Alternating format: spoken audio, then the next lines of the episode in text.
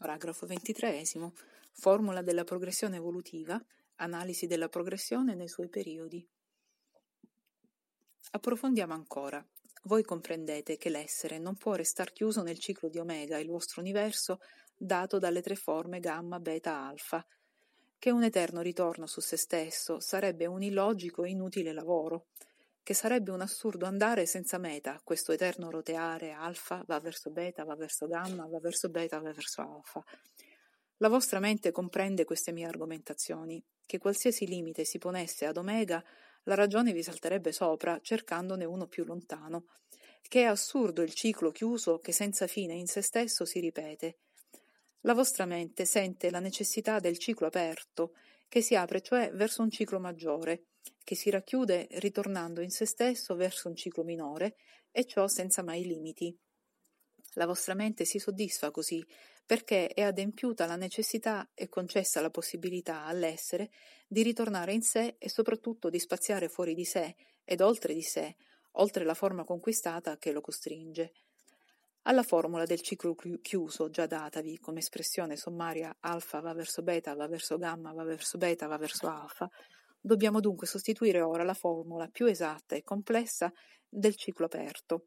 Secondo questa nuova formula, l'espressione grafica già data si trasforma nella seguente, in cui il ciclo dell'universo omega, dato da alfa va verso beta, va verso gamma, va verso beta, va verso alfa, non è più chiuso in se stesso, ma si apre invertendo il cammino alfa va verso beta, in beta va verso alfa, e sviluppando così gli universi contigui, omega 2, omega 3, eccetera.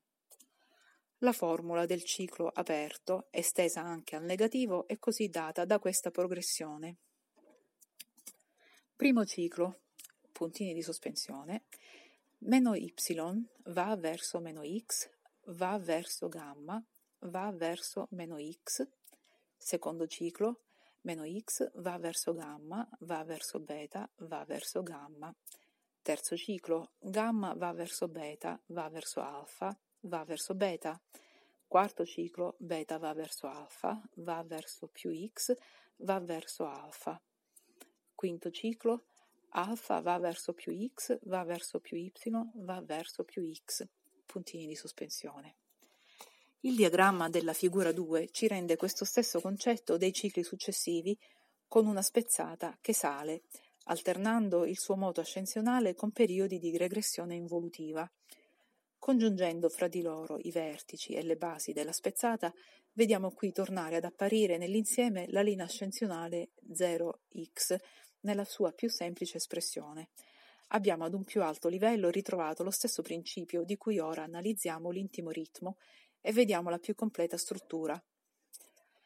Osserviamo ora le caratteristiche della formula del ciclo aperto, le fasi di evoluzione, elementi componenti, le formule dei cinque cicli successivi presi in esame, possono nelle cinque formule sovrapposte dividersi in quattro colonne. Vedremo così come, ad un livello diverso, si ripeta lo stesso ciclo con lo stesso principio.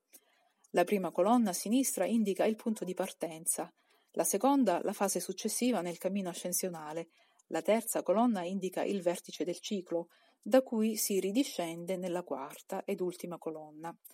Due fasi andata e una di ritorno proiettano la serie dei vertici gamma, beta, alfa, più x, sempre più in alto, secondo una linea ascendente.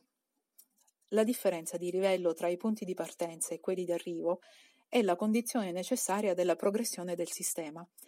Chiariremo più avanti con casi particolari il significato e le ragioni filosofiche di questo spostamento per cui la linea non torna al livello precedente ma ad uno maggiore. L'andamento della spezzata nel diagramma della figura 2 esprime in forma evidente questi concetti. Le coordinate sono illimitate, sospese nello spazio fra due infiniti. Le fasi sono rappresentate non da una linea, perché non sono un punto, ma da una striscia, una superficie, perché solo uno spazio può rendere graficamente l'idea dello spostamento necessario per attraversare la fase. Ogni ciclo rappresenta quel che voi chiamate una creazione e queste si succedono nel diagramma con le lettere A, B, C, D, eccetera. Abbiamo assunto la creazione quale unità di misura del tempo il ritmo del divenire del fenomeno in esame.